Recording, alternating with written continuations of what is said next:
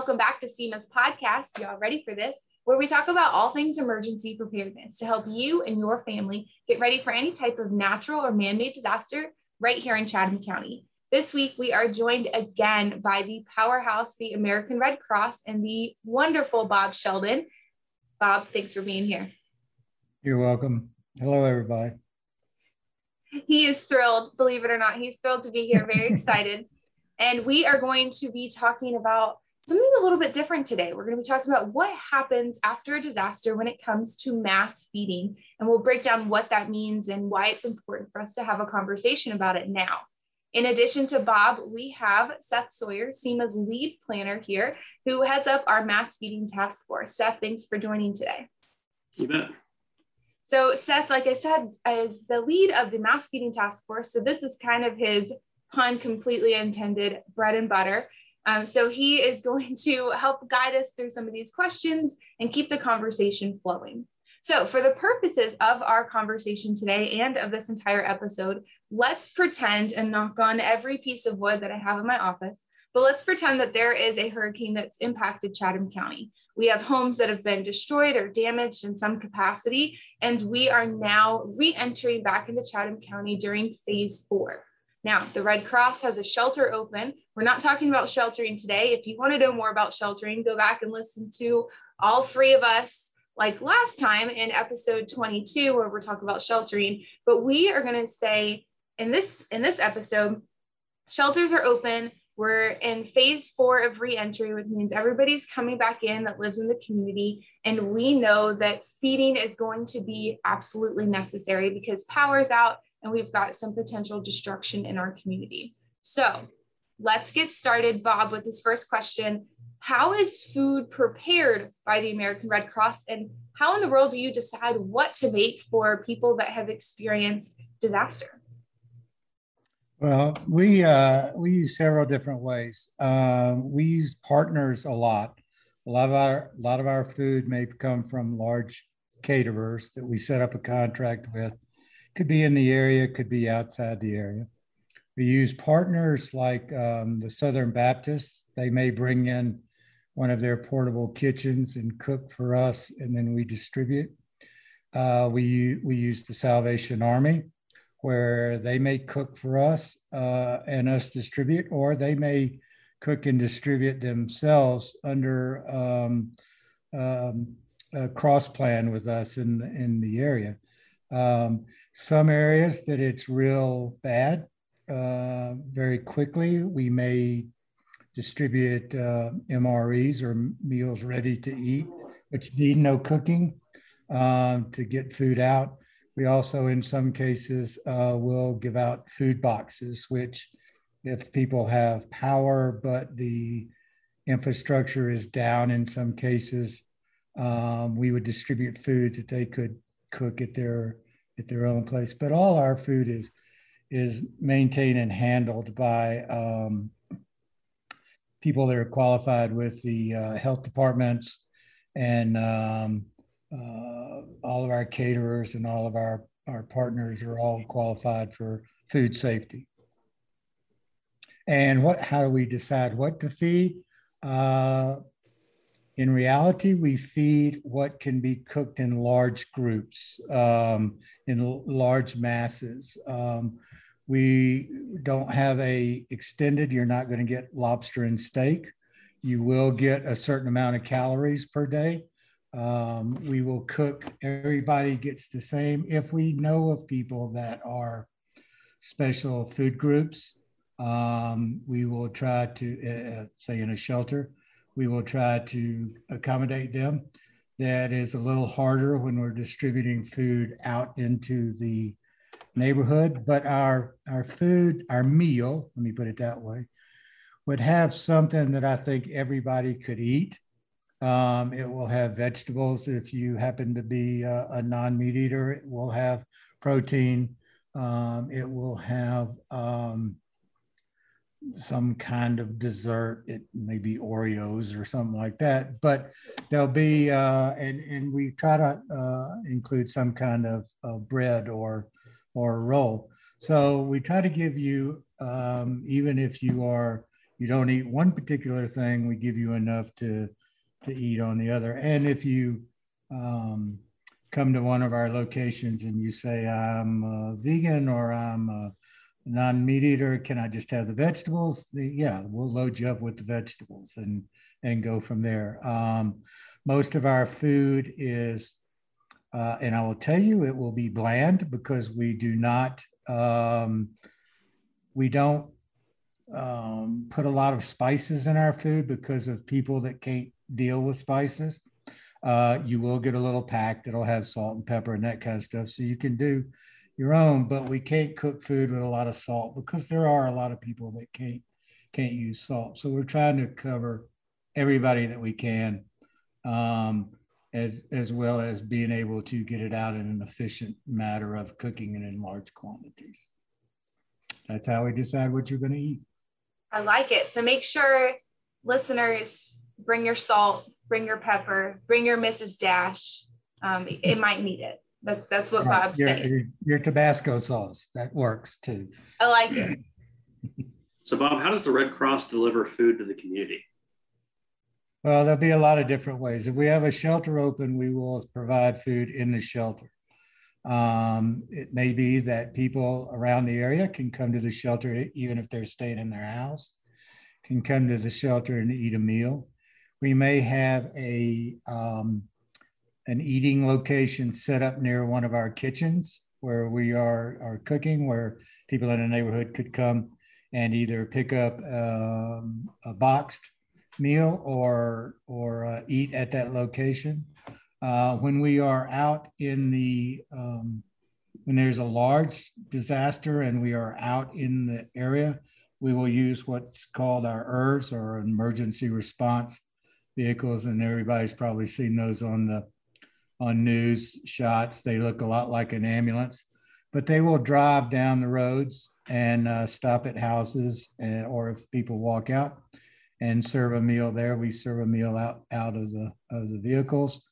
Uh, we may have um, locations that, uh, say, a faith based group may come and get a large amount of meals from us to take back into their uh, church or something if they're running a, a well i mean basically we will distribute uh, meals any way that we need to distribute them uh, to get them out to the people. We've done it by helicopter, we've done it by motorcycle, we've done it by boat. Um, so eh, basically, any way that we need to get a meal uh, to the people, we'll use whatever we need to. Cool. I love that you just said helicopter, boat, and motorcycle. That's pretty incredible. Uh, so, how do you determine where the need is and where you guys ultimately need to take your food delivery services. And a lot of that will be done uh, in conjunction with whatever, uh, like your group, the local uh, EMAs. Uh, it could be done with local fire departments or police.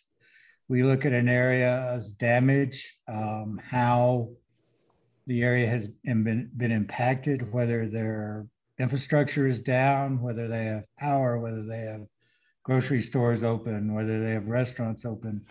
Um, and we go to the areas that would be, I guess, uh, the greatest need. Um, we will, um, it may take us a little bit to get all of our equipment in, especially on something like a hurricane.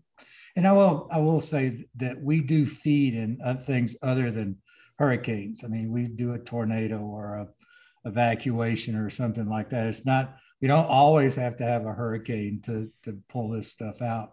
It would just be on a smaller scale. But we would go into the areas that, um, now, if an area is totally destroyed and nobody has a house, we probably will not go into that area. But if a house, if we have areas that houses have been damaged and people are working on them or staying in them, then we'll drive down the streets and um, uh, try to get them a meal. We always, like I said, we always will serve in our shelters.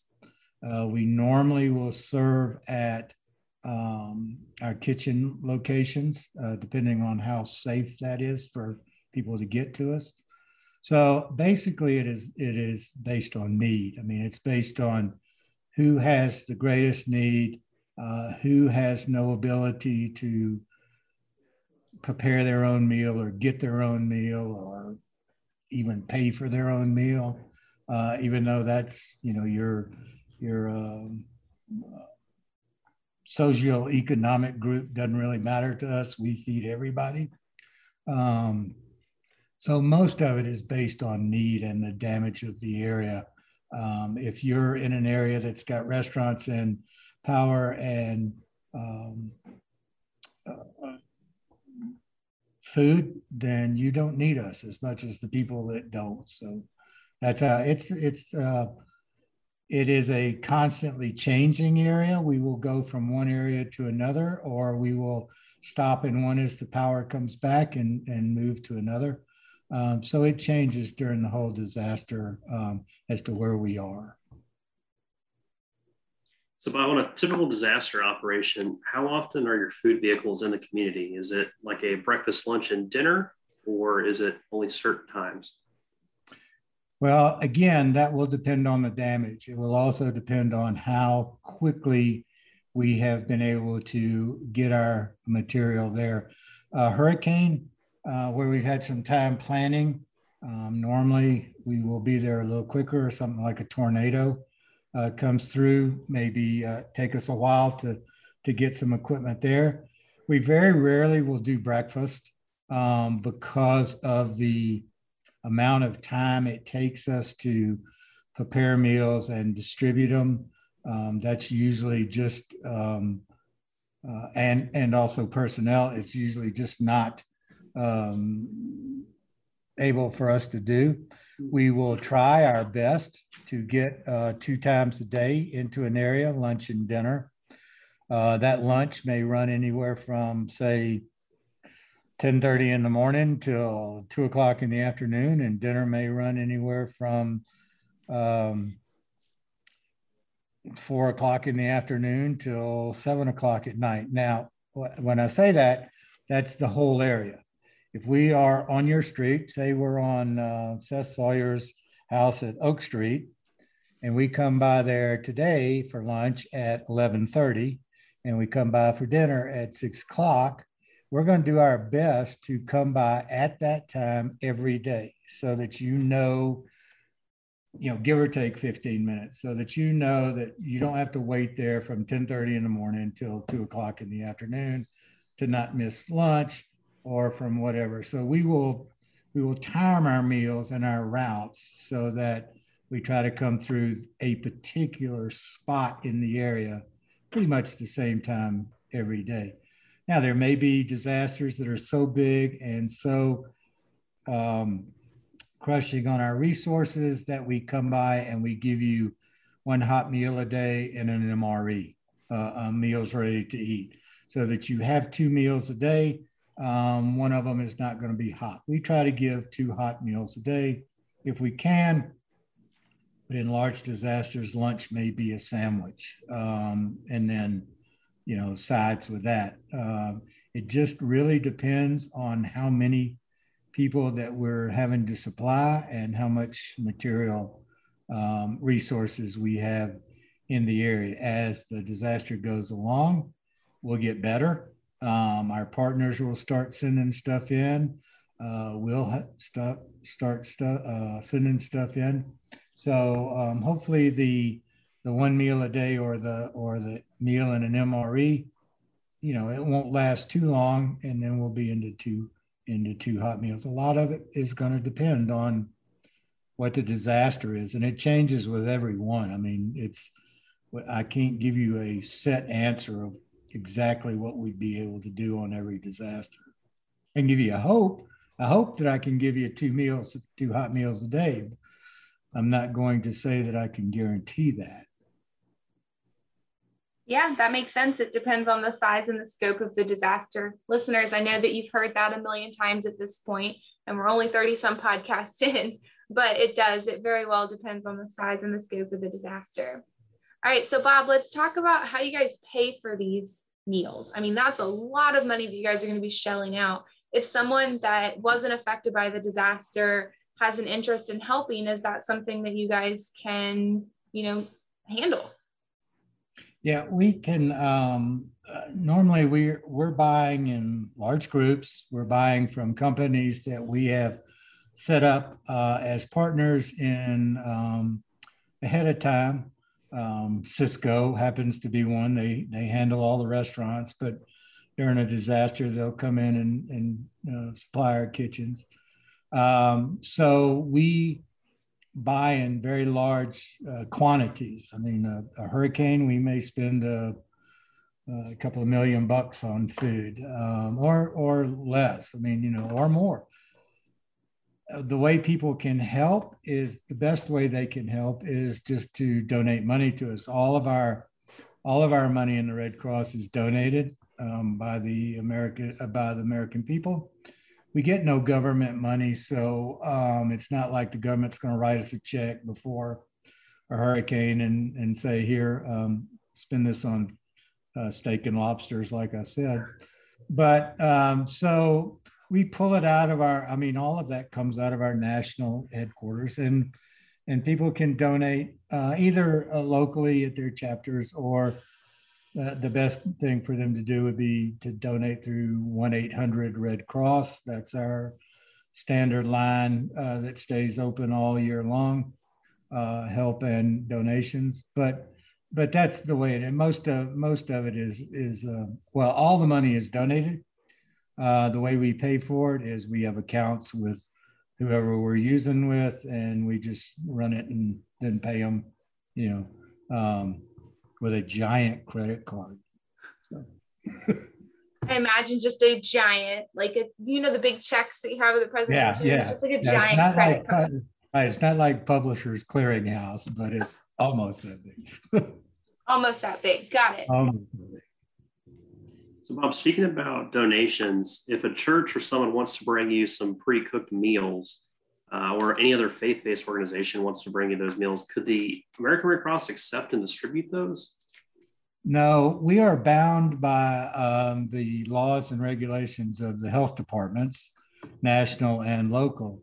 So we can only really accept uh, food uh, from people that are qualified with uh, a uh, health department inspection. Now, if a church has a Wednesday night spaghetti supper or Friday night fish dinner uh, that they do all the time, and they are qualified by the um, by the uh, health department, local health department, they may uh, be able to cook for us. Um, in that case, I would highly recommend them contact um, the local Red Cross chapter or the, the job itself um, to find out exactly what we what we need. One of our provisions in the Red Cross is everybody is treated the same. Everybody gets the same. Uh, doesn't matter if you're Bill Gates or somebody that lives on the street.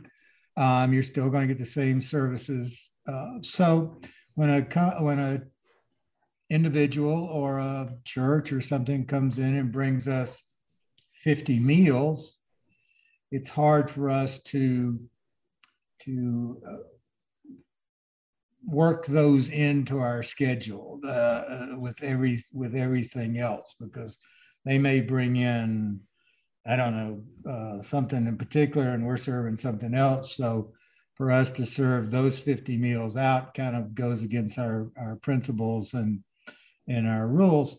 Um, but we may be able to work out with them on something um, in a smaller area, like a shelter or something like that, um, to where there was a limited number of people that we were doing. But again, they need to um, work through their local uh, chapter or the job, um, or uh, you know they can contact uh, a group like y'all's who would then know where we are and could contact us um, to to work with us on what they were going to provide. But other than that, all of our food has to come from um, health inspected um, kitchens. You put that way. So, Bob, who helps distribute the food, and can people join your team? And would it be better for them to join now, or should they wait for a disaster to occur? Well, uh, of course, I'm always going to say it'd be better for them to join now because we can use them to do other things. Um, um, but uh, we use um, a lot of our people come in. Uh, if we are using an ERV, uh, we have a two man crew or two woman crew um, come in to run that vehicle um, for you know whatever their length of time is. But at the same time, we also can use local volunteers. Um, we could use them as what we call the third seat, um, because in a lot of cases, it does us a good job to have somebody local on the um, ERV because a lot of times in a hurricane, there's no street signs. So we're just kind of wandering around. And if we have somebody that knows where the locations are, that works. They could join as a either a Red Cross volunteer if they want to join now and, and get some training, or uh, we do accept during large disasters, we will accept um, uh, what we call spontaneous volunteers, um, which would be people that uh, come in and work with us for a couple of days or or something like that. Uh, something in the in the now I will say that it will be because of our partner kitchens. Um, normally, we don't take people to, to come in and, and say they want to cook um, because somebody else is running that. But a lot of people can come in and serve. They can either serve at our locations or or serve on our trucks or help us distribute food, uh, snacks and water, that type of thing. Um, but we can use them as, as spontaneous volunteers. It's a little easier for us to use our trained people because they know what we're what our acronyms are and what uh, what we're talking about and how we're going to act and usually uh, they have more time if they've committed to the Red Cross. Um, it is tough for us to take somebody that says, I have half a day to come in and put them on a food truck because that truck may be running all, you know, all afternoon. But that does not mean that we're not going to take spontaneous uh, volunteers. We will give them a very quick um, training program to make sure they're doing right and they're using the the PPE that we use or the personal like gloves when we serve, um, and then we will use them. And uh, we're always glad for people to uh, to volunteer. Awesome. All right. So, Bob, kind of a wrap up question. Is there anything else that you want to talk about when it comes to mass feeding or disaster work that Red Cross does immediately after an incident occurs? um, you have two or three days on what we do. I mean, basically, we do a lot. Well, we've talked about shelters, we've talked about feeding. We have a, a group that um, will run with the um, what we call, um, um, I will say bulk distribution, but I think it, we've changed our name now to uh, uh, delivery of emergency supplies. But it's basically things like tarps and rakes and water and stuff like that that we will run through the neighborhoods that people get. Um, our ERV drivers, uh, our food vendors, they work as the eyes and ears for us because they are on the streets. They know uh, what people need and they will come back and report to our what we call caseworkers, which are people that work with uh, uh clients after uh, the fact to maybe help them with um, things in their houses or or find out where they're at. Um, we have logistics people that you know they they warehouse all this stuff and they keep it for us, and that's a good area for local volunteers to come in if they just want to come in and work a couple of days. We're always shifting stuff around. Um, other than that, I mean, it's basically we're just uh, we are a giant corporation that comes in, starts uh, up in uh, one day and goes for three weeks and then uh, goes away. hopefully three weeks, but we'll be there as long as people need us. Um, the the feeding may uh, hopefully will end sooner than the rest of the job because if it does, that means the power's come back on, the infrastructure is back, people can get to the grocery store uh, you know they can start taking care of themselves and they don't they don't need us and they don't have to carry around that little bottle of Tabasco sauce, you know, uh, they can use it at home. But um, uh, you know, there's a there's a lot to do. There's a lot of different versions. I will make the pitch that if anybody is interested in joining the the Red Cross, um, give us a call. We can explain all of it. We have a whole bunch of different things that people can do. It's not all. Um, a lot of it is behind the scenes feeding and sheltering are two of the areas that um, you are actually in the um, disaster. You're talking to the people. Um, it is somewhat stressful from time to time, but uh, you know there's a lot of back backroom jobs too that that need to get done and and then support those two groups. So um, give us a call if you need if you want to volunteer and and we'll uh, see about giving you some training and stuff. Other than that, um, I'm sure somewhere you and Seth are going to want another podcast. So we'll we'll save another division for that. Let me put it that way. I love it. It's like a little teaser, Bob. It's there I could you get you could do my job. I love it. Um, but you're right. I mean, I have per- personally seen a Red Cross disaster response operation, and it is incredible. I mean, the amount of people that just kind of swarm together that are all like minded and want to be able to just truly help people is pretty incredible. And I've really enjoyed watching Red Cross come in do exactly what they do disperse all the food, all the bulk distribution items that you had talked about. It's, it's pretty awesome to look at. So thank you so much for joining us today, Bob. I'm sure, like you said, we're going to have you back because you are a resident expert on all things Red Cross even yeah. if you're from a remote destination today. well, thanks for having me. I appreciate y'all doing this because if, if we get the word out, it helps more people if they know what's what's happening beforehand. And and again, we won't have any hurricanes come through Chatham County. yes, yes, knocking on all of the wood. Perfect. Everything seems to be going up through the Gulf this year, so we'll let we'll let we'll let them keep on with that. Yeah, I'm not mad about it. I'm sorry if anybody's listening from the Gulf Coast, but we're not mad about the fact that the hurricanes are heading out that way and not coming towards Chatham County.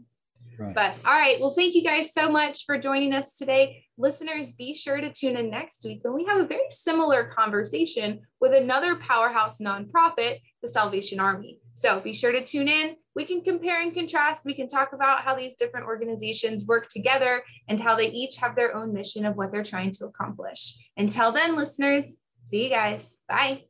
Bye.